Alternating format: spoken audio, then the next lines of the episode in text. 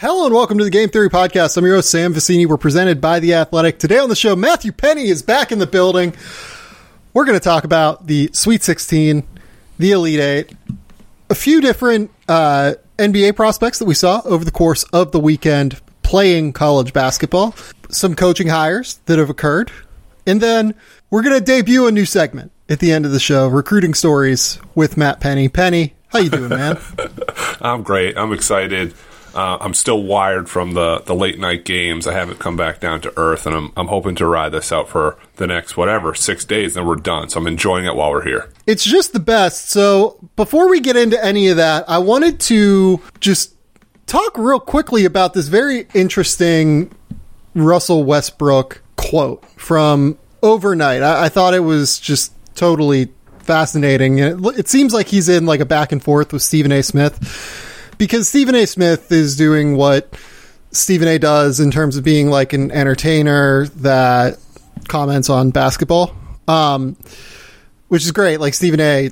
Like I have no beef with Stephen A. He's fucking hilarious. I think, but um, yeah, just like refuses to give Russell Westbrook credit, which is also absurd to me.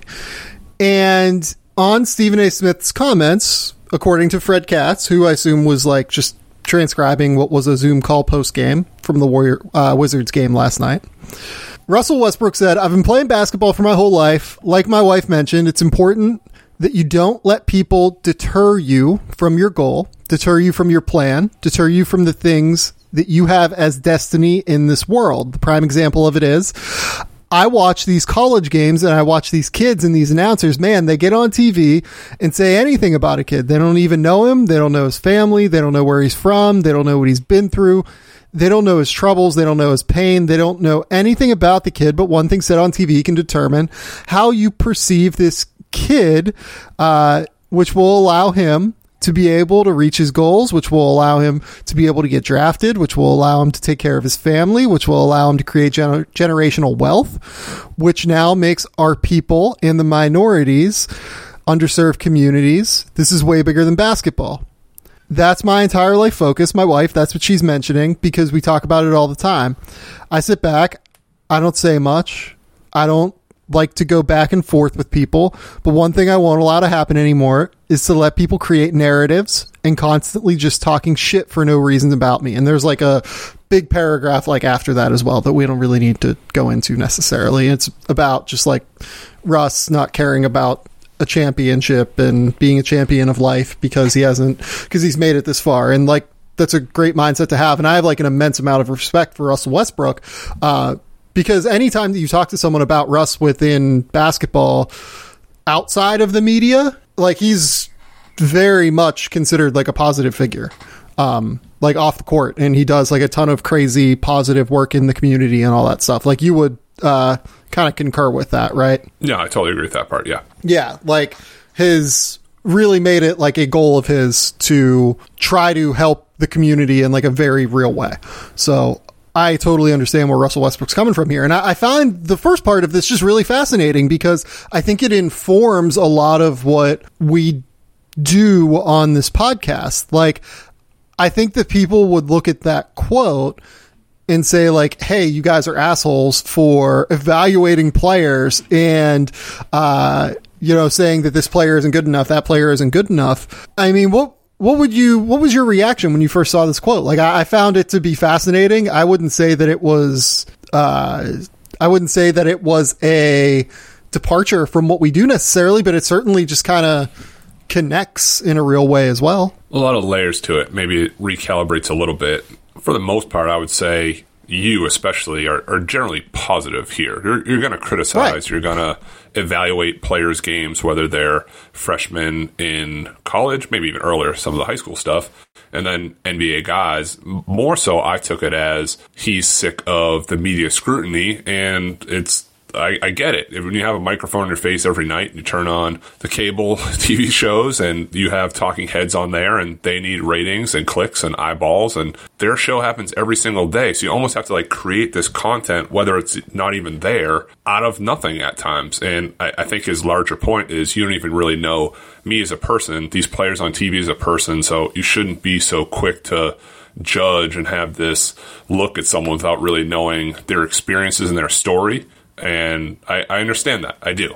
But it's also when you're you're playing and you're on the stage, you're opening yourself up to evaluation. That's just part of the the draft process for us that we kind of do here once a week. Yeah, totally. And I, I think that Russ's mindset on this is something that has informed the way that and look like he just said it but like i've been talking to more and more players been talking to more and more um, people within the industry over the course of the last couple years and this mindset that he kind of alludes within this quote actually is something that like has kind of informed the way I think about it. Like I, I really try to think about it from a player first mindset a lot of the time. Uh, I do think about it from a team mindset whenever I'm doing a mock draft and filling this stuff out. But like my goals with a lot of this stuff is to provide real information to players that, you know, they may or may not necessarily be getting and also to entertain an audience, right? But I try and do it from a player perspective with the way that I create content. And I think that one part of doing that is providing real information about where players are and where they are seen by NBA evaluators so that they are not necessarily getting poor information, right? Um, yeah. Like I, I mean, you know this as well as anybody. Anybody who is a top 150 prospect in college basketball going forward, you know, potentially to the NBA draft. Every single one of those players has people in their ear saying, oh, you, you need to go yeah. pro. Like, Correct. you need yeah. to go. It's time. Like, you got to go. And that's not always the best case for those kids. And I always try to think about it from like, what is the best decision that those kids could make? Um, and it's like, for instance, like one of the reasons that I put on the bottom of my big board last time. And by the way, there will be another big board coming, I think either tomorrow or the next day, um, top 100. Why I put on the last one, like, hey, these guys are 18 really interesting guys, but they should not consider leaving right now. Like they should not consider going pro because they're not at the peak of what their stock could be. They're not at the peak of what their potential value could be if they wait. And continue to develop at an incremental or potentially uh, astronomical pace if they were to hit like a spurt in their development, right? So, yeah, I, I just found Russell Westbrook's comments interesting um, and thought he was like uh, dead on in a lot of ways. And I thought it was good to hear a player like him, and we're starting to get more outspoken players like him and Draymond Green talk about player development in a real substantial way. And I think that's great. Like, I, I want to hear as much from those guys as possible, especially guys that, like, you know, Russell Westbrook was a late bloomer in high school who, um, you know, was defensive player of the year at UCLA and then turned into like an offensive, dynamic, incredible player in the NBA. Um, Draymond Green, you know, obviously his development throughout his time in the NBA is well chronicled. Uh, I, would love to hear more from these guys. Like I, I find the whole thing fascinating, and I don't think it's antithetical to what we do here at all there's there's two sides for sure of that. I, I, agree with your points. These are also when we're talking about the NBA draft, and I remember I think it was Sagana Diop when he was at Oak Hill Academy in the in the Wayback Machine here. He was going to go to college, and someone showed him the projected amount of money you get with each draft pick. I want to say it was North Carolina. Showed him it. They said I can make that much if I'm drafted tenth. So part of it is you're also providing intel to NBA teams and franchises who are making multi, multi, multi million dollar decisions on where these guys are drafted. And there's yep. a difference between being critical and saying, here's a guy's strengths, here's the weaknesses. He was four for 20 in this game of the tournament versus completely deflating a player's character with, without really knowing that that background story. And, and NBA teams are good, and I, am trying to think of the word here uh, of kind of deciphering what's good information, what's bad information. They probably don't take the stuff that's on the cable news networks as seriously as someone who may be in the weeds, involved around the player, or knows the right people to talk to, so they get a more informed decision. But part of it is also being outspoken and alerting people to these issues that kids are still kids, and, and as we do this and talk about 19 year olds and college sophomores. And I didn't know what I was doing at 19. I don't know what I'm doing now. So we, we have to also take that in consideration when we're in our hypercritical state that we can get in at times. Yeah, for sure. And uh, yeah, like I, I am, uh, the the more that I do this, the more that like I know what I don't know in terms of like developmental cycles of players, right? And I always try to phrase things as like where he needs to get better versus yeah, you, you, yeah, you leave it open ended. Not he can't shoot. Well, if he develops his his mechanics, if he tucks in his shooting elbow, if he holds his follow through, those things, as, Right. as opposed to completely running a guy off. Because Right. you, you know, if you get to the right developmental program in NBA, it makes a world of a difference. And then you're looking at the guy and saying, I missed that. Maybe you didn't miss it, but you didn't know the situation that they'd be in to improve down the line. Yeah, totally. Um, all right, let's uh, let's move on to evaluating these kids that played. In Let's the get critical. Tournament. let's just get critical. We, yeah, we started. We're trying to be good, but not now. So, Evan Mobley played Jalen Suggs, and this is a top for me three matchup of prospects in the NCAA tournament. And fascinating game for a number of different reasons. Jalen Suggs was a monster. He was so good in that game, I thought. And then on the other side, Evan Mobley was just okay, let's say. Uh, he went for 17 points, five rebounds, three assists. I thought his best skill in that game was his passing ability. Uh, I thought that that's what kind of shone through most. But like Drew Timme kind of got him a little bit. Uh, actually, quite a lot of it. A lot if of we're going to be yeah. real about it. Yep. So w- where do we sit on these two after this game? Like I, I think that I think that the the title of this podcast could be not overreacting to the NCAA tournament, not being overreactionary to what we good, see. Good luck. Good luck. Every, article, whether it's newspaper, online, mock draft, we've all said don't look at these three games and make rash decisions, but we're all doing it. I know, right? Like That's the. That's the name of the podcast. Yeah, yeah. Don't make so rash with- decisions. So yeah, give me give me thoughts on Mobley and Suggs. So I'll, I'll start with with Suggs. My pregame notes, I, I take them on my phone as I watch. The the opening line after the Creighton game is, "We've yet to see the Jalen Suggs game." So within like three minutes, I deleted that line off my phone because this was the Jalen Suggs game: 18 points, 10 rebounds, eight assists, and he credited fellow Minnesota native Paige Bueckers, who starts with UConn's women's team, for giving a pep talk and telling him to kind of turn it up and, and play her game. His separation speed with the head of steam playing downhill is ridiculous with his handle. And when he gets in that like one on one situation, it's impossible to stop him by a guard in, in isolation coverage. And, and that's the the difference to me. And, the feel he had, that bounce pass on the break, throwing the needle to Nembhard, you just throw your arms up in the air. Like I, I- like I don't know where Yep. you're supposed to do to to really stop that thing. For Mobley, I I said this about a, a different play last time. I, I just can't figure him out. I, I don't know what to do because he does these absolutely tantalizing things on the court, like the Oregon game. Start there. So he, they were switching everything, and there was a switch where Duarte gets on him, and Duarte's kind of like, "Crap, I don't know what I'm going to do." So a shot goes up. Duarte pushes him in the back. He tries to get him out of position. Mobley catches and dunks like a snap of fingers. How quick it was. Then he goes on these long runs of six plus minutes where he'll protect the rim a little bit and, and alter some shots, but he can drift. And then he hits you with the monster poster dunk of the tournament, which the, the picture looks fake. It looks like a, a cutout you'd find at like Yeah. an amusement park that you put your head in and take a picture. And like, that's not real, is it? But he doesn't call or demand for the ball enough. And then the Kansas, I'm sorry, the Kansas game, the, the Oregon game, he had 10 points, 8 rebounds, 6 assists. We saw that passing stuff. The passing did stand off the most. What's interesting to me is he has 79 assists to 74 turnovers this season. He's been much better. So if we want to overreact there too, the assist numbers have been better in the tournament. Against Timme, the 17 and 5 felt quiet on 5 11 shooting. And Timme scored kind of how he wanted around him, through him, over him. And as dominating as Drew Timme is, it's not going to get easier when he's playing bigger guys in the NBA. Yeah, no, that's definitely right. I, I will say, like you kind of mentioned the assist to turnover ratio, right?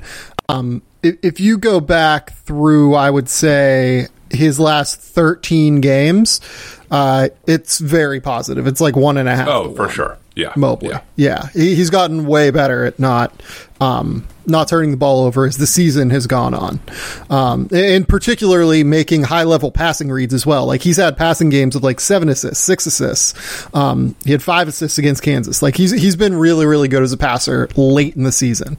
Um, I mean, what do you? It's hard because like part of me wants to say he's being passive part of me wants to say he's being unselfish and I don't really have a problem with him being passive. Like I just wrote a whole story about like the fact that the reason USC is so good is because he's not pass or because he is passive, because he is like unselfish. Um, he's willing to make the right pass. Like he is selfless in the way that he focuses his energy defensively more than on offense. But if you're going to take a guy in the top two, like you do need that guy to be able to consistently create a shot, and he's not quite there yet at being able yeah. to do that. No, he has to be able to get his. And uh, that Creighton game with, with, Suggs, he only had one shot the first 11 minutes, and he was pushing the tempo and making the right reads in transition. But then he calls his own number, and he gets a bucket. Like, that's the right. difference to me. Like you can you can drift, you can pass out, and the interior passing for Evan Mobley is really good. He had a couple nice high low passes. He kicked opposite to shooters, but there's going to come a time when the clock is winding down in a playoff series, and like we need two. We're, we're throwing the ball to you, get us two points. And there's right. times that he can do that, and others you just don't know. His shot looks better. Uh, he's really good on the short roll, but you want him to even be a little bit more confident that. And you catch in short roll, just catch and shoot. Like he can pause just for a, a slight millisecond. You can tell and then pulls up. Just a little bit more belief. And you saw his face on that dunk for Eugene Omoruyi on him. It's like, I want I want to see that all the time, and and you do that all the time. He's we're talking about him number one. It's hard for me to to put him in that that tier when you see what happens with Jalen Suggs when he turns it on and has weapons around him at his disposal, which will be similar athletically in the NBA. Yeah, and with with Mobley too, like it's I mean, like what do we think the ceiling is? Like if he would be a consistent 20 points, 11 rebounds, I mean, you and I both think he's like potential defensive player of the year, right? Like that that's kind of where we're at. For Mobley? Yeah if the weight gets there, yes. I, yeah. Like the defensive player of the year stuff's great, and I was talking to somebody today about it, and the narrative a little bit was, well, what what's Drew Timme going to do with Evan Mobley? It should have been like, what's Evan Mobley going to do with Drew Timme? That turned me off. And Timme has a, a, bag of tricks, but I didn't leave there saying, wow, that he he was not able to do what he wanted. He scored any way he wanted yesterday. To an extent, yeah. I mean, beyond to an extent, like he did. Yeah, he scored in any way that he wanted. Like I, I, will say, like Timme got a lot of what he was doing out in transition and shot ten of nineteen. Like it's not like he was like wildly efficient yesterday. No, but the first three or four possessions set the tone where he caught it and it was like, "Ooh, is this going to be blocked, punch into the third row?" He went through him. That he scored the right hook, then hit another one the other shoulder comes down and hits one from the elbow, kind of does the the flex, the mustache dance, and then uh, Suggs come down and get a basket, and, and they keep coming at you too, which which doesn't help when they're scoring from every place on the floor. But what, like, probably? I mean, he probably had eight points out in transition yesterday, right? Something yeah, like that. So give him fifty. I don't have it. The your analysis, your heat heat chart, your shot chart, but if, right. if he had eight in transition, he still had fifteen in the say free throw line and in because he's not shooting threes but he probably had like 15 on like 13 shots, right? Which is pretty good against Drew Timme, right? So like, I'm not saying Evan Mobley was like good yesterday, like he wasn't, but I thought a bigger problem for USC was they kept turning the ball over, especially early in that game. Really, just early, like. The second half was not really a game, right? We can just no. say that. Like I think it was tied um, in total in the second half. I was going to say tied when, yeah.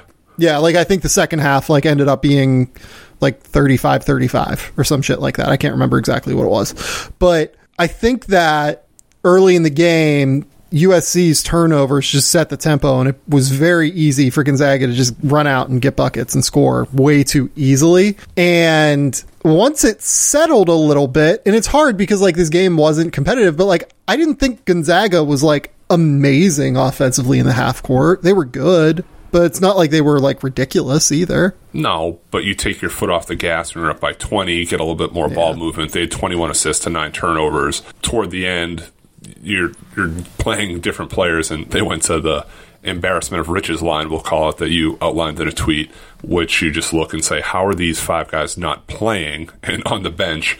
But even oh, before, oh, by that, the way, the the funnier one is that so their garbage time was Martinez Arlauskas, what like top four international recruit in 2019, yeah. right? Uh, Oumar yep. Ballo, who was probably the top international recruit in 2019, right?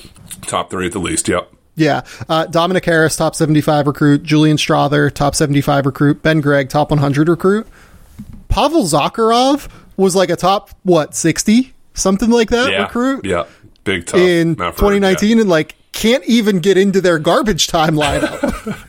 I mean, that's a tournament team. Honestly, like that's a tournament team. Yes. They're playing somewhere. That might be like a twelve, a ten seed, but they're in the tournament. that team probably wins the WCC.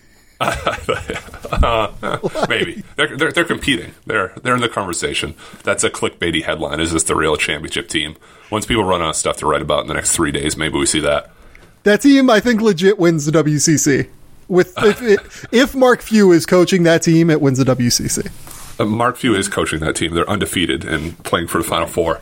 It's fucking unbelievable. I, I also uh, just now you have this critical bug in my head, like don't be a hater, don't be a hater, don't be a hater. I I still really like Evan Mobley. I, I yeah, do, yeah, yeah. but it's hard for me to get around with with the good wings, point guards, people in, in front of you like a, a Jalen Suggs and Jalen Green. We'll talk about later, but we're underselling that he averaged 18 points per game in a G League Ignite versus borderline NBA guys. Those guys are in the conversation. Even, Kuminga, if his jump shot can figure out, there's it, it's not a draft where he's a, a clear cut one or two. There's there's a great handful of guys to pick through. It'll be it will be team based. It's still a, a battle for two beyond Cade Cunningham in my world.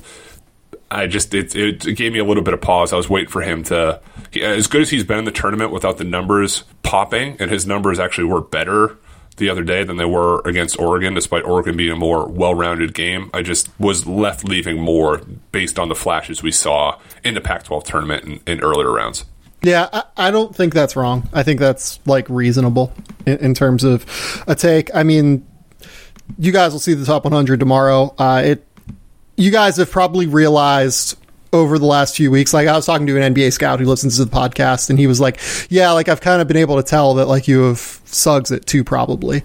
Um, and yeah, that's true. Like I have Jalen Suggs. at number two. Good read. Yeah, that's why you're a scout. Good read. Um, okay, let's take a quick commercial break, and then we'll be back.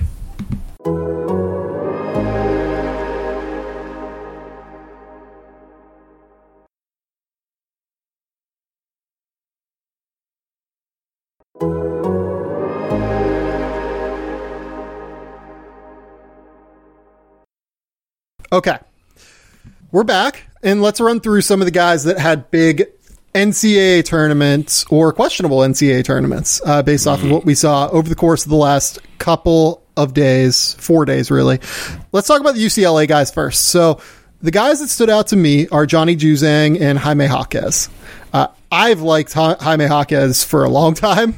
Uh, I did not think he was really a chance to leave to go to the NBA after this year, and I still don't really think so. Uh, he will be the favorite to win the Pac-12 Player of the Year next year, though, if he goes back. Uh, I think that that's my take, even potentially ahead of Johnny Juzang. Like, Right, I, I yeah, think yeah. that Jaime Jaquez is just like that dude for college basketball, and I think he has a real shot to play in the NBA. Where are you on Johnny Juzang and Jaime Jaquez? I'll start with Jaime, then we can do the, the Johnny Juzang tour. With, with Jaime, he actually played on the same grassroots team as Jalen Green and was Yep. a complimentary piece, I would say. And he's hit these dagger jumpers all tournament long 27 in a win versus Michigan State, 13 BYU, 10 against Abilene Christian, 17 in a win versus Alabama. He was bad against Michigan, and, and that's also part of when you're being defended by Franz Wagner, who's that's his job to to make you look bad, and that's why you go one for six. He does have that kind of NBA stylish game of face ups and isolation scores. He does the the pump fake, jump into you, move for fouls, and he'll make defenders pay when they gamble and they reach in. He stops hard and he'll get defenders on their heels. He doesn't look like it should work, but it really does. and like the contested step back he had in overtime versus Alabama was just like ridiculous. Like Oh, yeah. there was nothing there was nothing you could do to stop that. And when you're at six foot six and can kind of create his own shot a little bit off off the side, off the dribble, it's going to be a longer look. Not not a this year draft guy for me. Uh, will be interested if and when he goes back. What it looks like in a season. By the way, very young for his class as well. Like just turned 20 years old. Um, I think a month ago. So very interesting in terms of his, the developmental trajectory that he's on.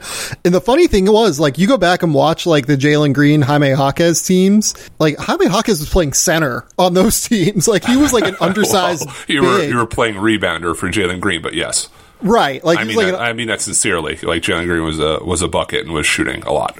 Right. And he was like the dirty work big. And now you see that like the work he's done in terms of skill development, his footwork is unbelievable. It is yeah, absolutely incredible. Uh, his fluidity is incredible. He is really, really good as a pull up shooter, uh, particularly just in terms of like, you know, going right to left, crossover, step back, and then fluidly ball, fluid ball pickup, getting into the shot like a one motion jumper. I think he's going to be like a really fucking good shooter.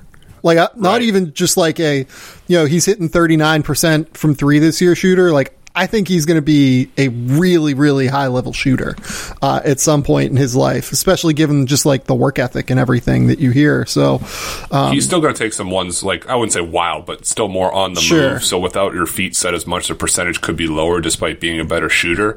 And you mentioning him playing center, you kind of can see that a little bit in the way he'll like back down his guys and people like post cut off him from the mid post. So he's turned that out of position playing younger into somewhat of an advantage too. yeah. And like you watch him on defense too. He's really good on defense. Oh yeah, all Pac-12 defense, right? Uh, I think he was like honorable mention. Um, you know, I, I, I've made my thoughts known on the All Pac-12. I forgot we can't talk about Pac-12 awards here. Defense. over the years. Uh, I don't know if he should have been All Pac-12 defense to be honest. Like he's like on the borderline of it, but he is like a legitimate plus defender. Um, yeah, just really good. I, I think he's a real NBA prospect uh, down the road, probably for 2022, but nonetheless, like a real guy to pay attention to. Um, Johnny Juzang, I think, is also more of a 2022 prospect, but also six foot six and a very real shooter. Like I know he's shooting 35 from three this year. He takes a million tough ones. Like do not pay attention to that percentage. He's a 90% foul shooter, like real shooter. Over his last 16 games, he's up over 18 points per game. So this is not just like an NCAA tournament run that is pushing Johnny Juzang like onto the board of draft, you know, evaluators. It's been about two months now, a little bit over two months even, since he's been a genuinely elite player in the Pac 12 for UCLA. What do we do with uh, Johnny Juzang at this point? Like, I think my immediate reaction is to wait a year, but like, if he has a big game against Gonzaga, it's it's going to get real interesting real quick. it's going to get real Malachi in here. I thought Yeah. that he it was going to work in Kentucky because when I saw him in high school, the way he shot in Kentucky was kind of going through those woes of, of needing a shooter, and then just it, it didn't work. We don't have to like over analyze it. It wasn't the best fit. It's fine. He found the best fit closer to home. The NBA stuff when when he come off screens, he does do a good job of squaring to the hoop when he does shoot, but he, he does some wild stuff, and when he's feeling it, he'll he'll take that extra crazy step back dribble and make a face when he hits it, and you say to yourself, "Well, he's going to take another one the next possession too," and you have to live with it because he's had more than twenty three points three times already, and he was incredible in the Michigan game. He was twenty eight points on eleven of nineteen. It was timely baskets throughout. It was almost a 28 trillion because he had 22 po- 28 points, two rebounds, and like goose eggs for assists, blocks, steals, fouls, turnovers. Which I, I, I, after the game, I don't really fi- figure out the stats till afterwards, and you miss that stuff sometimes. Right. The, the 12 straight points in the first half was also a show, and he did that NBA flail of the arms thing in the second half to draw a foul. To have Jaquez and, and Juzang on the two wings, potentially coming back next year with the only senior on their roster is Chris Smith, who could be back because of an ACL injury. Maybe he does the, the bonus ball year. They're going to be good again. Yeah, I think this like Mick Mick has this thing rolling now. I mean, this is Yeah, it, was, uh, it wasn't. It wasn't long ago that people were questioning the hire when they lost to Hofstra and Cal State Fullerton in, in year one. The media jumps all over him. He still goes 19 and 12, ties for second in the league. And oh yeah, P.S. We're we're in the final four, and uh, Daishen Nix decided to go to the G League. Chris Smith tears his ACL, hasn't played since December 31st, and Jalen Hill's left the team for personal reasons. We've added Mac Etienne, who is at Brewster Academy and a high school to start the year. And yeah, just to remind, we're in the final four. yeah, like and by the way, this team lost its last four games of the season. right, right, right. Like they they were not hot coming in. Uh unbelievable. I mean, Mick Cronin is ridiculous. He's absolutely incredible. And by the way, is something on fire in your house? no, it's not my house. I'm. Uh, this is like the. Uh, I'm not in the city. It, this is like a, a, longer discussion, but there's always some trucks or somebody backing up. That's all you're getting. I'm keeping you on your toes. I love it. I needed. I needed it so much. There's always um, some. There's always some extra sound here for you. Do, do, we just want to have the Mick Cronin conversation now? Then, like Mick Cronin. Uh, I do. I do. Yeah, because I'm a Mick guy. Explain why you're a Mick guy. I'm here for it. Uh, because Mick Cronin is unapologetically who he is. He, he, he wants is. toughness. He wants guys who want to play defense. And when you talk to coaches on their staff about recruits, they don't obviously want the highest level talent of kid, but the question is always, can he play for Mick? Because you need to fit that mold. He'd rather have a smaller, tougher guy than somebody yep. who's seven feet tall that can play his his style. And when he got the job, UCLA targeted crazy names of Calipari and Tony Bennett, and then I think even Jamie Dixon and Rick Barnes. So when he was hired, it was widely questioned and almost borderline criticized, I would say. Oh, because oh, totally. at, at, yeah. at Cincinnati, he had nine straight seasons of 22 plus wins, but he hadn't been outside the round of 32 since making the Sweet 16 in 2012 you're at UCLA, you have 11 national championships. There's just this this expectation level, but it's like the transfer stuff. It's it's patience and it's timing, and they figured out the defense thing later on the year. They have really empowered Jaime Jaquez and, and Johnny Juzang, and Tiger Campbell's been really good. And despite the losses, they've played their style, which people again questioned: Are you going to be able to do that? In Westwood, where people see the bright lights and Hollywood stuff, he has, and the players that they've also added in a year with the whole returning roster. Will McClendon, who's a tough, gritty guard from Vegas, Peyton Watson, who's a, a late blooming forward McDonald's All American, and then in 2022 they added a top 10 guy in Amari Bailey. So he's already it, so much has changed in two weeks because they had a play-in game two weeks ago, and people would say UCLA is not supposed to have a play-in game. Well, now they're in the Final Four, have it rolling in the recruiting stuff, and their whole roster coming back. So I just I tip my hat to what he's done. He just kind of put his head down and work, and it's been a, a big talking point the other way. So I'm, I'm just glad he's able to kind of enjoy this success as it's kind of unfolding. Yeah, I'm going to be really interested to see what this roster looks like next year. Like it wouldn't stun me if someone left because Peyton Watson's coming in. Because like Peyton Watson's taking someone's spot, right? Like that's just happening. Um, he, he, is. I mean, you don't want to you don't want to be too much of a downer, but th- that could be a G League Ignite thing too. So th- that's a wait and see. But if he does end up there, then for sure there's there's going to be playing time that he gets because he's that good. Is that like a public thing that like Peyton Watson G League Ignite thing? No, I'm just saying he's he's a top ten kid. He's a McDonald's All American. Like there's going to be those type of conversations. I'm not trying to be some hot takey breaking news here. Yeah, this this is not uh, this is not breaking news. This is not a thing. Do not aggregate this. This is there's no aggregation. No, this is Matthew Penny speculating. yes, on, just just pure speculation. Yes.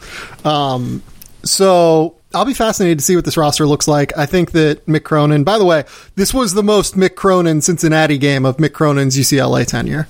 Oh, yeah. Like, 51-49 gross basketball just like fucking terrible basketball game like let's be it wasn't terrible that. that. was that was good basketball we can force a projected top 10 pick into a, an airball three-pointer and he said post-game too that did he, he did was, he force it though like he was wide open he was wide he, fucking he was open, open. no, no criticism Russell Westbrook channel it but he oh. said that he was most uh, enthused, I guess, post game that they didn't foul. It, it, a lot of times, yeah. end of games, the foul, it's a free throw, it's something away from the ball. Game ends like that. They didn't. They played a good defense and boxed out and got a rebound. They were great on defense, but like I don't know, like I, am not really interested in watching Hunter Dickinson like n- go full Zoolander and can't turn like left the whole time. Yeah, like tries to do the same post move every time. It like, works for the most part. It, did it though against? It did for a uh, while. Yeah, I mean, it worked. It worked a lot in the Big Ten. Uh, we'll we'll say that. Um, worked against Ohio State in the uh, what was that? Was that the Big Ten title game or no? It was, uh, uh no, it was no, the last the, season, Big, last no. game of their yeah, uh, yeah last game. Ohio State, Illinois Big Ten title. Yeah, yeah. Um, it was not the Big Ten title game. It was the semifinals where he had like 20 points and like crushed it. But yeah, Hunter, Hunter Dickinson. And let's go to Michigan now because that game was interesting for the Michigan guys too. Uh, I think Hunter Dickinson needs to go back. I'm just going to say that.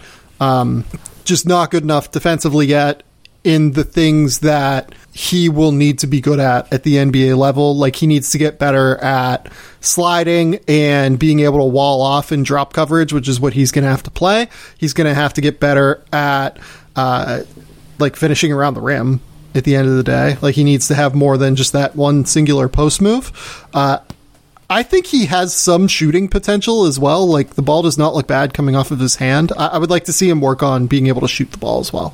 The shooting for sure, and, and also the the feet defensively, even with his drop coverage, being able to to have some semblance of stopping guys on that end because he would be exposed some in pick and roll when you're in such a pick and roll heavy league in the NBA. Yep. Uh, Franz Wagner. Now let's. Uh, that was that was one of the worst games I think we've seen a top a potential top ten pick play in a while. Um, he went one for ten from the field. Was not his typical defensive self. Like he did a pretty good job on Jaime Jaquez, but like Jules Bernard kind of took him to task a little bit and um, he got scored on a couple times in space, like blown by in switch scenarios or scramble scenarios where like they were in semi transition, he couldn't cut off the ball. Look, you don't want to take away too much from one game, right? Like Franz Wagner was really good in the previous two NCAA tournament games. He was really good against Florida State, had 13 and 15, and was really great within the flow of their offense, and was great against LSU too.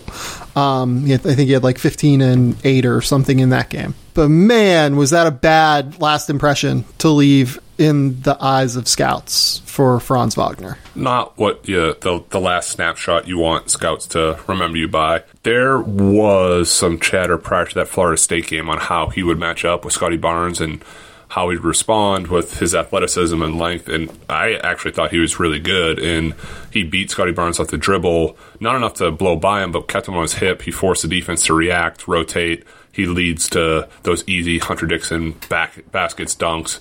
He did it for dunks twice in a row. He did miss three straight threes that game, but he bodied up well to Barnes on, on his drives, and he took over that primary defensive duty against MJ Walker late.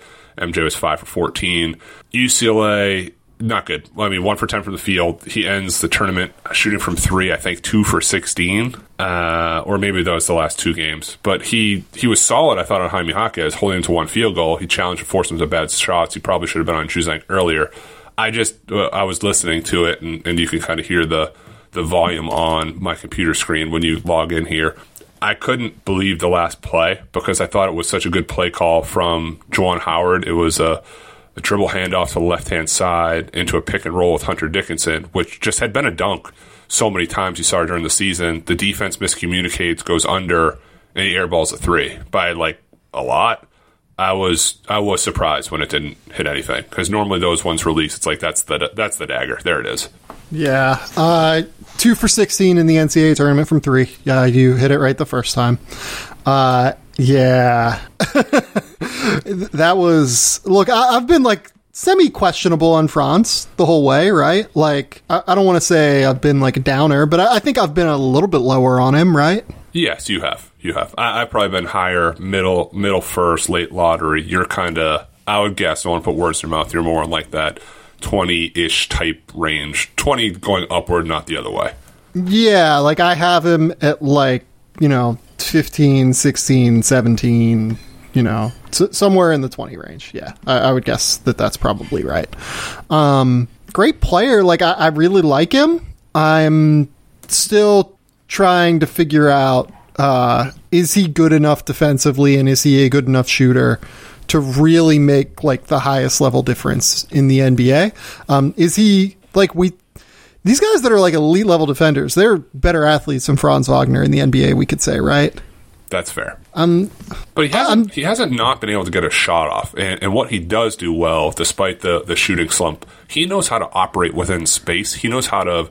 I'm six nine. I'm long. Off one or two dribbles, I can get to the rim and, and do a runner. I can do a short pull up. I know a guy's going to react. I'm going to hit opposite. He won't force and pull the ball out of the offense and try to do too much. Within the flow of stuff, he actually could be better when he has some more creation from the point guard position defensively, it, wasn't great last night. I'm not as concerned on on that end as I think you are. Yeah, um, maybe not.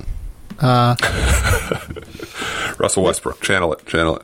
It's positive, positive yeah. mindset. Yes. Um, let's go to Arkansas Baylor. Uh, Moses Moody had a rough NCAA tournament. Uh, yes. Did not go as well as what we were hoping, especially given the way he finished the season. Like he was really good for Arkansas in those last, what I, I would say, four, five, six games. Like he went 24 points against Alabama, 18 against LSU, 28 against South Carolina, 28 against Texas A&M. He had five against Missouri, and then 28 in that great SEC tournament game against LSU again. Um, it just didn't really look all that efficient in the way that he was getting his baskets. Uh, he struggled to get to super efficient looks, it felt like, in the NCAA tournament. Uh, even like against Oral Roberts, who is not like a wildly high end defense. Like it seemed like he was just struggling to. He got to the spot, missed the shot in some cases, but then also like got to the spot or like didn't even get to the spot at times to beat his defender there and get what could be considered a clean look and still took like a somewhat difficult look. You know what I mean? Sure. And Arkansas is taking it really well. They're blowing up social media saying he ran and hid during the tournament and so much so that former Razorback Bobby Portis actually went to his defense, saying he's going to be good. He's similar to the Russell Westbrook thing. He's he's going to be able to take care of his family and still make money off of this. Four for twenty versus Oral Roberts, despite the the fourteen points. He's two for ten in that loss against Baylor. Combined 0 for 7 from 3 in those two games. He's 3 for 17 overall. He had a bad first half in that Baylor game, and a sideline reporter asked Coach Musselman at, at, half what he had to do to get him going, and he said he, Moody has to get himself going. Which there's definitely some some truth to that. Maybe he could have got uh, like Corey Kispert had a bad first half last game, and the first play out of halftime, Mark Few runs just like a little pin down, a curl. I think he missed the shot, but for shooters, you just need to get that comfort basket, get to the free throw line, and start feeling better. Moody never hit that rhythm. I I am worried uh, I had a friend ask me about. We, have talked at length about Chris Duarte and, and, how well he's playing. He's surging. Chris Duarte is still like four ish years older than Moses Moody. Do we get on board with saying in four years the development? I'm not saying he could be Duarte, but like, how does that look, and how do we even balance that with that age discrepancy there? Yeah, it's a it's a great question because it ultimately comes down to like, do we think Moses Moody has star potential versus do we think that like because right now Chris Duarte is a better player than Moses Moody. Like we can say that pretty yes, comfortably. Yes, right? and, and I say because they're they're going to be bunched in this wing shootery type group that those will kind of be the the head to head comps that NBA teams are at, least having some preliminary conversations about. So, like, would you rather have Chris Duarte? Like Chris Duarte's second yes. contract is yeah. going to be when he's like 28 years old. And like his second contract's going to end when he's like 32. But isn't but he'll be yeah he'll be us. Uh, isn't that okay though? If you're a contender, don't you want somebody just like right now, and it's not yeah. even a development four or five years from now? I mean, the the big question is how close do you think Duarte is to his ceiling versus how close do you think Moody is to his ceiling, right? And what is exactly. the difference between exactly. them now, right? Like right. there is a difference. Like Chris Duarte is a better player right now. Um, I would say somewhat comfortably, not very comfortably, but like there, there's a real difference there, right? Because Duarte is a like genuine disruptive defender. He's a better shooter right now. He's more comfortable, more poised on the bounce, like just a little bit better overall player. The question is, does Moody have especially given his frame, right? Like he's a ridiculous frame, like six foot six, yep, seven strong. foot wingspan, yep. 205 pounds. Does he have something in there that he can get to? Because he has like a, he has some of that like real creativity shit off the bounce too. Like he knows how to get to the foul line. Like he averaged six free throws a game. He's really good at, uh, flailing his arms out and like drawing contact on like rakes across the arms. Right. Um, and he's still 18. Like he's a he's one of the youngest freshmen in this class. I would think Moses Moody is going to get better. Like I understand he had a bad four games. I understand that he had a bad four games in the worst possible time. Yeah, not great. Yeah, I'm still pretty comfortable taking that dude in the lottery. Like, and I, I'm. I think people are going to be surprised that like I'm not really wavering from where I am on Moody. Um, did not have a great four games, but This is a kid who's 18 years old, comfortably won the SEC freshman of the year over guys, by the way, that like because their teams did not go as far in the NCAA tournament are now like getting passes. Like Keon Johnson and Jaden Springer were terrible against Oregon State. Correct. Yeah. Awful. And because they weren't bad for four games, they were only bad for one game in a game where their team got eliminated. We're like giving them the benefit of the doubt, it feels like almost. Like, isn't that kind of how it feels? Yeah, a little bit. But I like, like Moses uh, Moody was better than them the entire year. The, during the year, yes, but now it's the the biggest stage, the brightest lights, and when you lose in the first round, you, you kind of become an, an afterthought and forgotten because yeah. so much is going on. And now when you're really zoned in, and we're okay, we're at the Elite Eight, we're at the Sweet Sixteen, it, the microscope gets gets bigger, and the battle for sixth. And I'm excited to see your your big board dropped, and I'm just going to use your mock draft 3.0 rankings for here. We joke about just to kind of give us some context.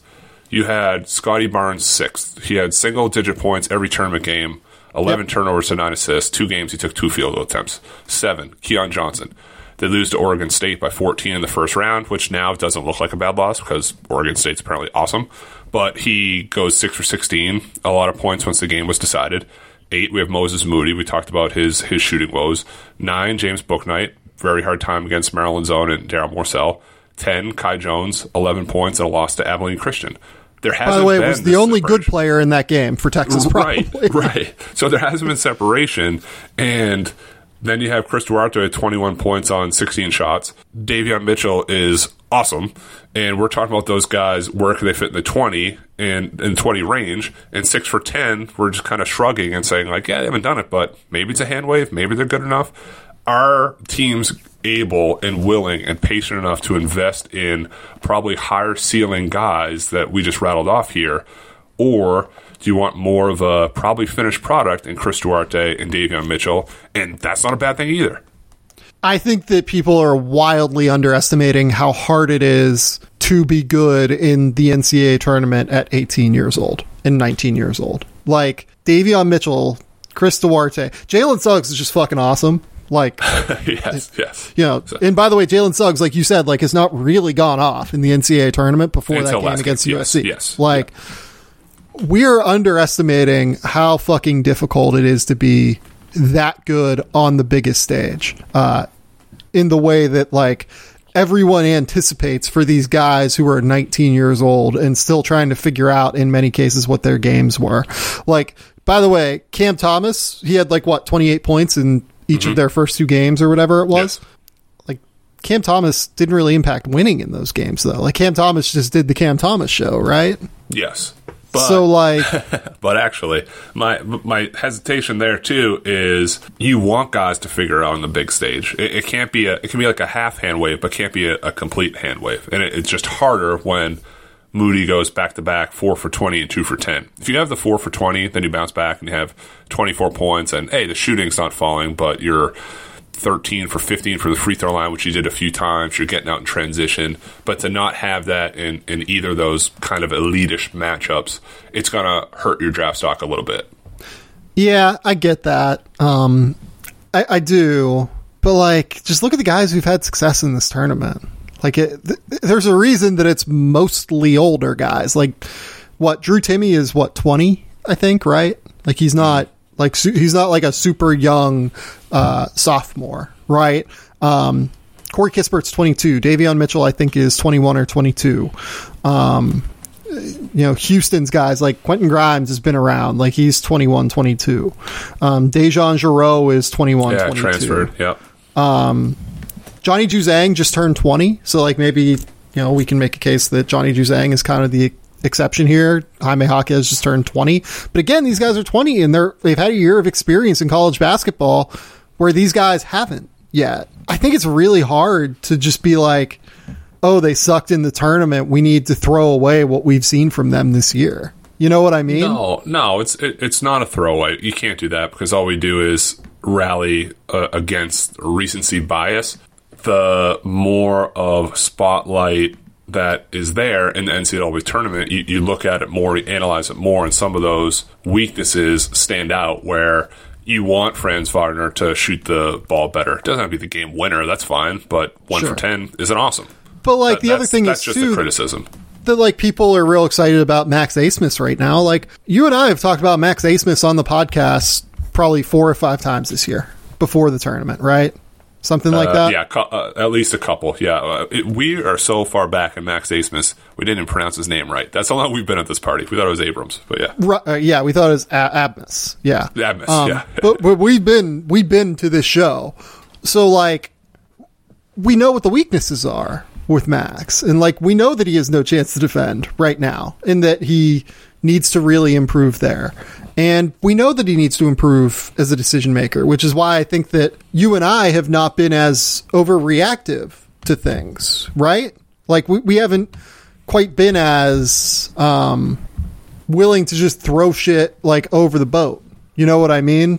Uh, whenever no, no, and and for which I thought was fortuitous a little bit this week, uh, a lot of the media, yourself included, circled back to that Carson Edwards run from a few years ago and that Virginia game, and he had 42 points on 14 and 25 shooting. That was one of the crazier scoring runs that I can remember, where he had 26 against Old Dominion, 42 against Villanova, 29 against Tennessee, 42 versus Virginia. We look back now, we see this, and, and Carson Edwards, who was drafted 33rd overall, who's bouncier, who's bigger than A. Smith, probably a better athlete. He plays 10 minutes per game in the NBA. Not a, a slight at him, but how can we then slide in Max Abmas, who has a similar type of run that's smaller, can't defend as well. Maybe the shot's a, a little bit better, can hit some crazier stuff. But we, we also can't jump to, to that conclusion either. Yeah, no, I I totally agree with you. Like totally, totally agree. Um, let's just kind of rapid fire through some of these guys because some of these other guys we've talked about quite a bit on the podcast recently. Um, Quentin Grimes, we've mentioned a few times. He just continues to be really good. Like I'm at the point where I think I would take Quentin Grimes in the second round, like pretty comfortably. What do you think? Yeah, not a not a shot creator, but at six foot five, he is a, a threat from three. He's been like four for eight, five for nine, four for 12, four for 10 from three. He's shot a lot more threes this season, too. He's 99 for 240, which is not this small sample of 78 threes, which we're wondering if he can shoot or not. He's doubled his attempts from last year and moves the ball well. Chris passes, hit the middle of the zone a little bit, hit the short corner, look for cutters. I, I'm more in on him than I, I was uh, a couple months ago, I guess. And the success Yeah. helps. Like, we, we can't deny that. Yep, still only 20 years old, like very clearly. And, and by the way, like not a guy again that has been just like a pop up guy either. Um, All American this year, like very clearly uh, a draft worthy player, in my opinion, and someone who should probably leave at the end of the year. Um, we haven't talked a ton about DeJon Jarreau.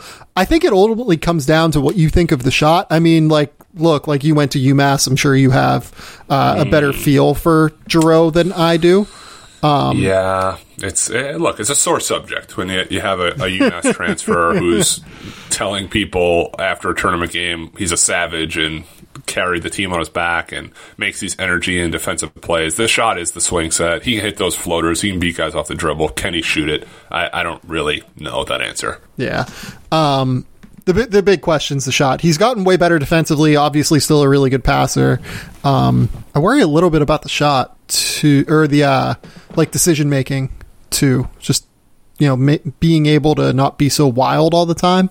But Yes, and and he has reeled it in, and he, he's Yeah, he has. totally bought in. That that whole team has has bought into that culture that they've instilled there as a as a coaching staff. So he's he's been a where UMass it was the expectation that he would be a, a franchise type guy. He's one of their better players, but he doesn't have to have such a, a heavy offensive lift.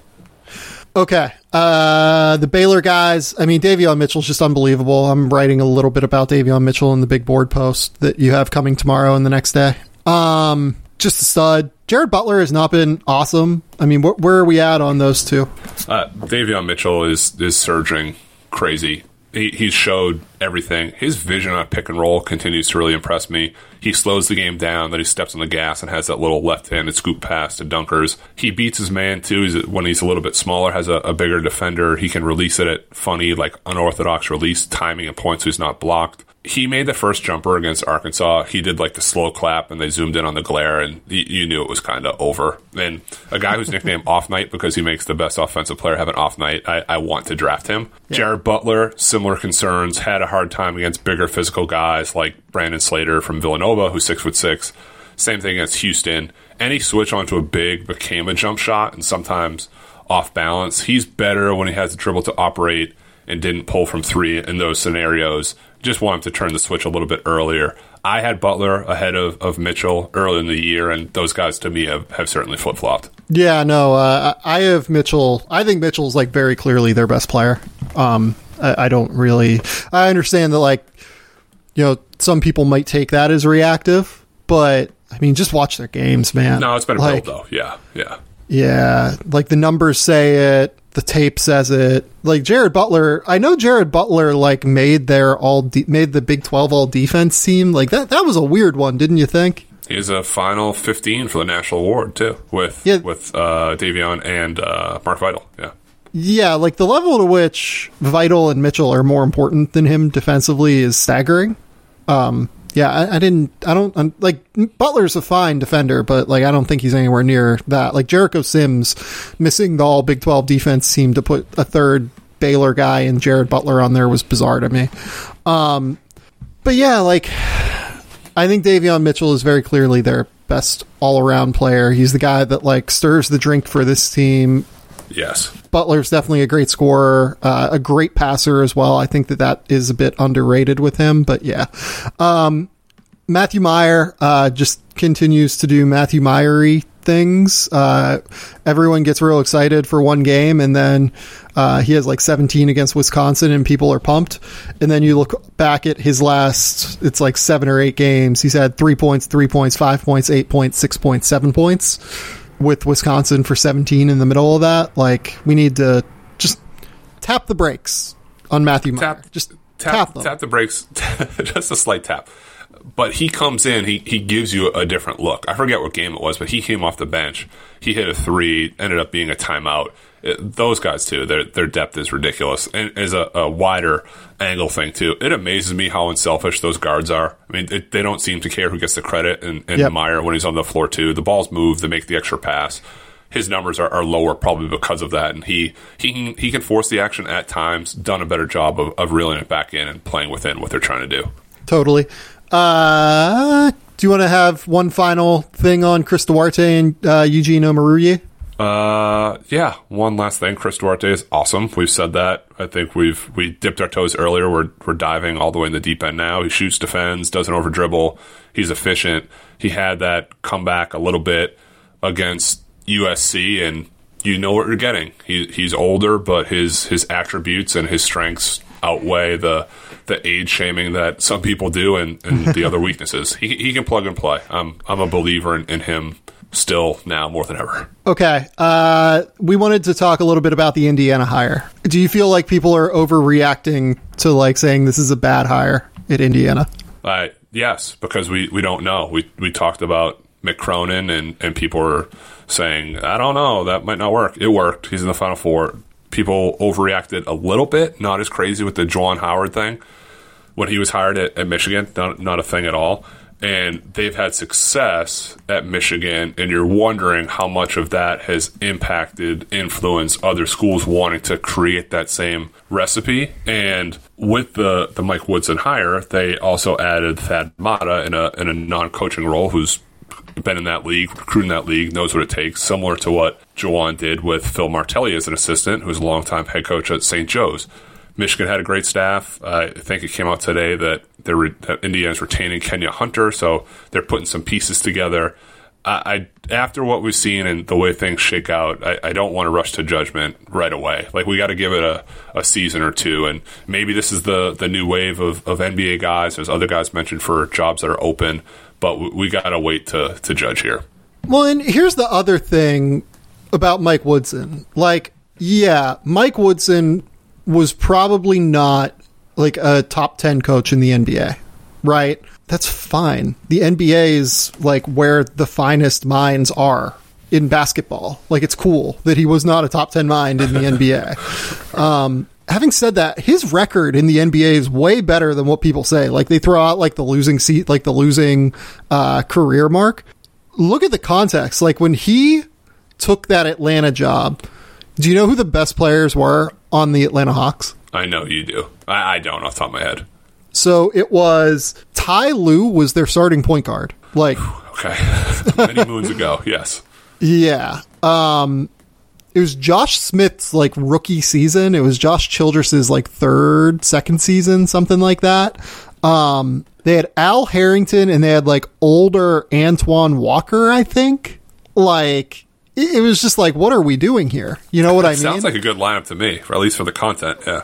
Yeah. Um, of course, they won like 18 games that year or whatever they won. But from every year that Mike Woodson had the Hawks job, that team won an increasing number of games every season. Like they got better every single year. They built every single year to where they got better. And then he leaves and goes and gets the Knicks job. And in his first full season, because he took that Knicks job midway through a season, in his first full season as the Knicks coach, they win 50 games. And I, if I remember correctly, is that the year Carmelo made the second round? I want to say. Um, Uh, I think they made the second round. Uh, I'm saying yes. I don't know the answer. Um, like he was a good NBA coach. like imagine winning freaking like that many games in the NBA with the Knicks when James Dolan's your owner. what are we doing here? I'm not. I'm not worried about the the coaching part of it. I, I'm really not. It's. I, I don't know his style, coaching, re- recruiting. It's it's staff and who you connect with, which is the difference. And with Juwan Howard, he gets it because he played at a high level in college, played in the NBA, coached the NBA.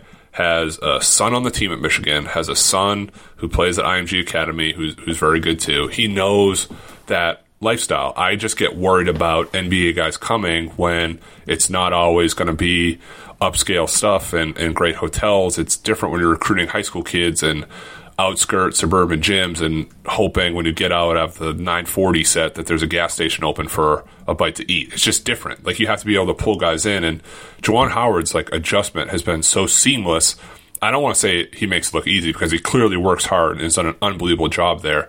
He's recruiting at a high level where they were good this year. Clearly, they just lost in the Elite Eight, and they have a, a six man class headline next year by draft prospects in Caleb Houston and Moussa Diabate. He, like he's got it. Like if Mike Woodson's able to replicate that from the coaching, and he's able to do what he's done in the NBA, plus go and get guys, they'll be fine.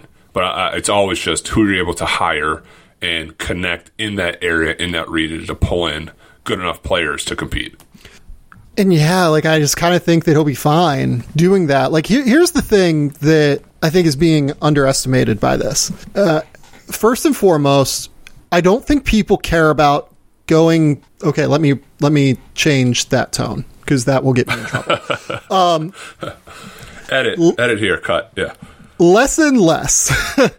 I think that NBA, I think high school prospects care about like going to college to like be involved in the pageantry of college basketball. More and more, the four and five star prospects that have like a very high level chance of making the NBA care about making the NBA. And people can like laugh off and say like, "Oh, well, Mike Woodson has no name recognition compared to Juwan Howard." That's true, but he's going to be able to sit into living rooms and say like, "I've coached this, this, and this guy.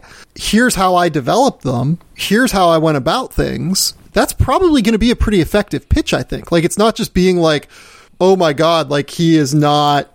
Uh, he's not Juwan Howard. Uh, he doesn't have that name recognition. I mean, like it's fucking Indiana. He's gonna get in the door regardless, Right, right. right. And then you, once- you, co- you coach for Indiana, you're, you're in. Yeah. right? And then like once he gets in the door, it's all about how insightful he can be. And I think that that pitch is actually pretty good whenever it comes to that. Like, look, I'm not saying he's going to be like a successful coach or anything either. Like, I, I don't know. I think there is a chance that it doesn't work quite as well as what we want it to, but I think there's a pretty good chance it works. Like, I. And I, I get that, like we're we're throwing out there too these guys like Terry Porter and Mark Price, and Clyde Um, Drexler, Dan Majerle. Yeah. yeah, like they went to worse situations than this, too. Sure. Yes. Like as long as like I, I do think Mike Woodson needs to hire the right staff for sure, but I think that about every high major job at the end of the day now. And I kind of think that this is going to be fine.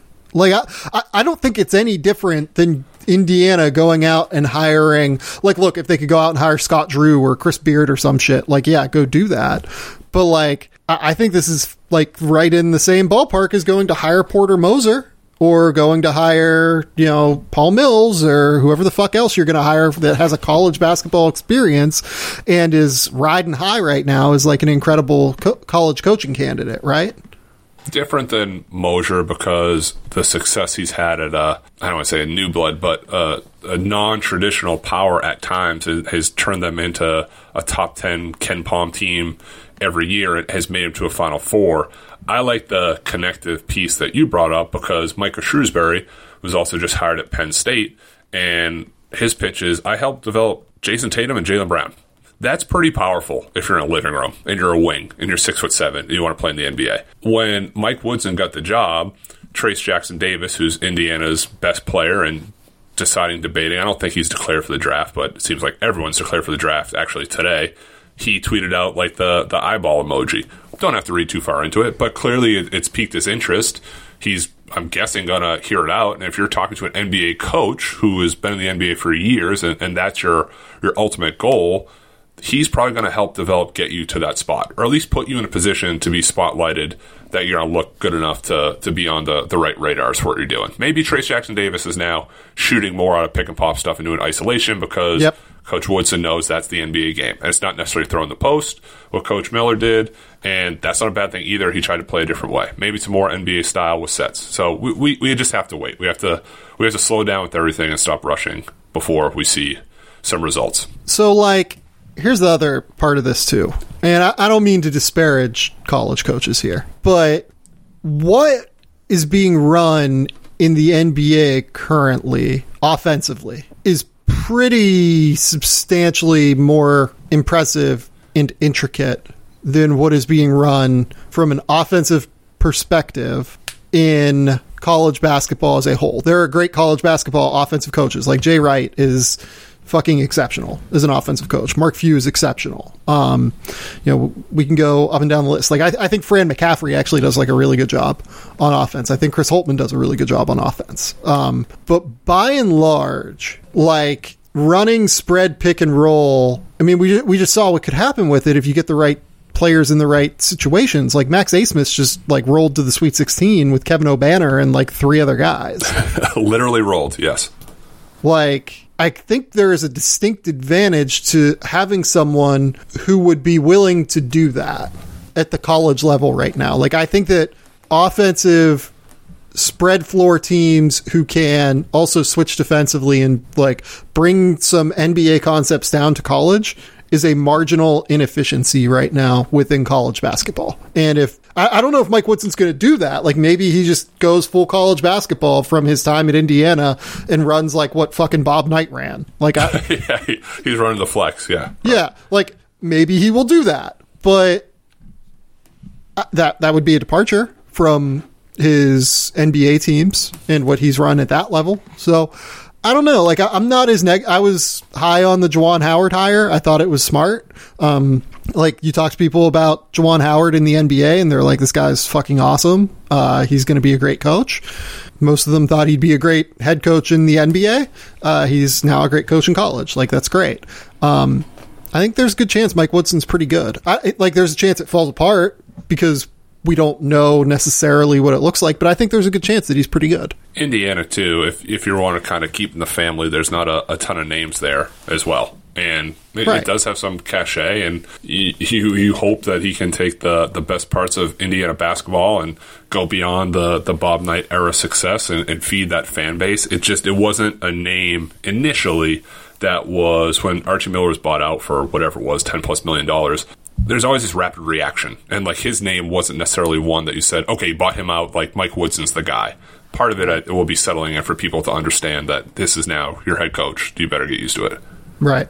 Um, okay. The last things that we want to talk about uh, movies. Have you seen any movies recently, Matt? Penn? Shockingly, yes, because uh, I have been jacked up post games like the next two or three days in between. So I watched. What did I watch? I watched Operation Varsity Blues about the admission scandal. I have not watched that yet. How was it? Okay. It was good. It was interesting. I, I knew enough about the story, but what they did was they recreated like the wiretap transcripts with actors. So you kind of had to like be in that world, and then also had the the real life explanations from the people involved, and they kind of paired it together. It was good. It was entertaining. Probably it was like an hour and a half. Could have been half hour shorter because he kept on beating on the same thing, but entertaining. Sure. Okay. Um, I watched Seaspiracy. I saw the, I saw that. I clicked by that because I watched that and I watched the last blockbuster. But I, I saw Seaspiracy. That does seem like a a Sam pick, a Sam's choice on the blockbuster rack. It was a Laura pick. It was not a me pick. Oh, you're already distancing yourself. So, really important information. Um, like all about the fishing industry and how much damage it does to the oceans. Holy fuck, it was the worst documentary I think I've ever seen from a uh, filmmaking perspective in my life. This guy who made this documentary, he needs you to know that he did multiple on camera interviews with security experts telling him that what he was doing to get this information was life threatening. Like he literally, yeah. Put literally, the camera away. Put the camera away. Put the camera away. I saw that yeah. when scrolling through. You know, when you're like you're over the title and it does like a, totally. a 10 second clip. Four, I think four times that you're going to die if you take this film. Put it away. Right, and like he has to pop that into the thing. Like this yes if, if you don't take the right precautions like this could be life threatening like what are you doing? Like and it looked so like fucking drawn out and like it was staged and like this dude was like acting. It was fucking terrible. Uh like really important information. Like please uh people google more information about uh, how the fishing industry causes problems for the sea with pollution and with um, the way that essentially we consume food uh, that comes from the sea, but aka seafood. Um, but yeah, that documentary was holy shit bad. Um, like Im- impressively bad. Um, I'm trying to think if I watched anything else. I don't think I have really. Did, did you watch? Did you watch the last blockbuster yet? I haven't. Is it good? I yeah, I enjoyed it. Same thing. It probably could have been like a an hour special about the the last blockbuster video in Bend, Oregon some of the things they hit on really hit close to home. And when you walked into a blockbuster video, just like the kind of smell of it, and you could physically hold the the movie you want to to get, and you go to the new releases, and it's not there. You, you go to the front desk and ask if anyone's returned it. It was a, a little bit of a nostalgia trip, and, and people have turned it into that by still going to that last existing brick and mortar one in our our digital Netflixy world. All right. So the last segment here is the one where we're, we're introducing it for the first time. So you, I, and a friend of ours who I don't know. At some point, we'll have him pop on the podcast because he's now like kind of allowed to do so. Um, Transitioning, yeah, for for reasons that we'll talk about at some point. um, we have a group text, and we were just like throwing out recruiting stories because for people who don't know, like Penny's main job, uh, like how he makes most of the money. It's not the sweet, sweet podcasting money. It's that yeah, unfortunately, he is yeah. he's an event organizer on the AAU circuit. Um, particularly, does a lot of work with Under Armour. Right? Yes, that's fair. So Matt has a lot of great recruiting stories, and we're gonna at the end of every podcast just do recruiting story corner with Matt Penny because oh man, you're you're okay. You're painting. I'm I'm hard in the corner. I'm gonna start punching back because I got to keep it. I got to keep it above board too. But yeah, keep going. Right, right. So one of the stories he's telling us, um, and it's funny. Like the our other friend is like Matt's friend more than he's my friend, really. Um, but like we're all like close now. Um, so he knew this story and was just like started to tell me or just they just like started talking in code really and I was like what the fuck are you guys talking about? And then Penny told this story. So Penny please it's, it's not you're, you you're building it up like it's a great story. It, it's it, it's a yuck but it's not a, a multiple yeah it, so it's just like funny. Yeah it, it's quick. So in in 2011, I started as an intern at Reebok, and at the same time, they're relaunching their All American Basketball Camp which was renamed the Reebok Breakout Challenge. Reebok had signed John Wall in 2010 after being the number one pick in the draft. And John's backstory with Reebok is he drove to an All American tryout in Chicago, earned an invitation to All American camp in Philadelphia, goes later in the summer, has a huge week, becomes the number one player in the country. Rest is history. So in 2011, they relaunched this breakout camp with John as the face of it. Following that camp, Reebok has this summit for eight high school players at their headquarters, and John is there helping, putting kids through drills. Really hands on, really good.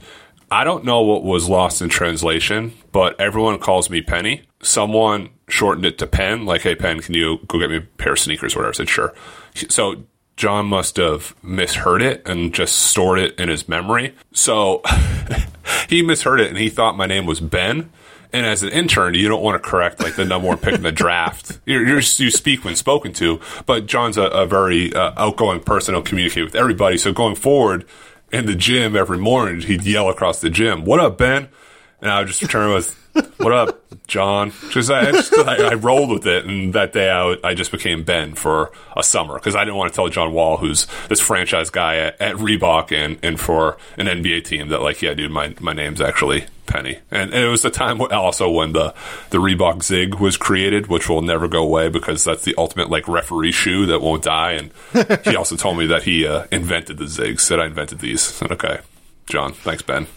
So that was uh, it. That, this is just like a little peek into the the craziness and the the stuff you, you deal with over a, a summer with guys. How long has he thought your name is Ben? Oh, I don't know. I haven't talked to him since, but but seeing him again, like during that that period there for a couple months, thought I was Ben, and everyone got a good kick out of it, and it, it, had a little bit of legs, but luckily I've I've become Penny again, which is is nice. That might be the new intro to the podcast. I'm just going to go, "What up, Ben?" my friend Ben. Yeah, you know what the the funny thing about names is that he used to be called Jimmy, so he had a T-shirt say Jimmy on it. His name was John, so maybe it was just playing into that that theme of it. Oh my God, Penny! Uh, tell the people where they can find what you've got going on. Oh man, I'm at Twitter, Matt underscore Penny. Let's ride this NCAA tournament to its conclusion. A lot of a lot of draft stuff, obviously upcoming. Trying to have some videos when the guys declare Ziaire Williams was today, James Bouknight. I'm sure we have more in the, the coming days and weeks. All right. So uh, Penny has 1162 Twitter followers now. We need to like we need to spike that, guys. Come on, let's uh, let's get real. Very good. It. It's a good spike. It's it's about interactions and engagement. True. That's great. You have a good group right now. Good group. Great people. Yeah. Uh, please go subscribe to the Athletic. Uh, I have written 17 stories this month, and then on top of it, I have another one coming either tomorrow or the next day. Uh, breaking down my top 100 and some performances in the NCAA tournament thus far. So keep it locked there. Uh, you literally cannot get more content than what I am giving you right now on the athletic. my brain is like just genuinely breaking uh, every single day. So uh, please go subscribe to the athletic. Uh, follow me at Sam underscore Vecenie if you don't already. But until next time, we'll talk soon uh, and that will be I think at some point later this week slash weekend. So uh, until next time, bye.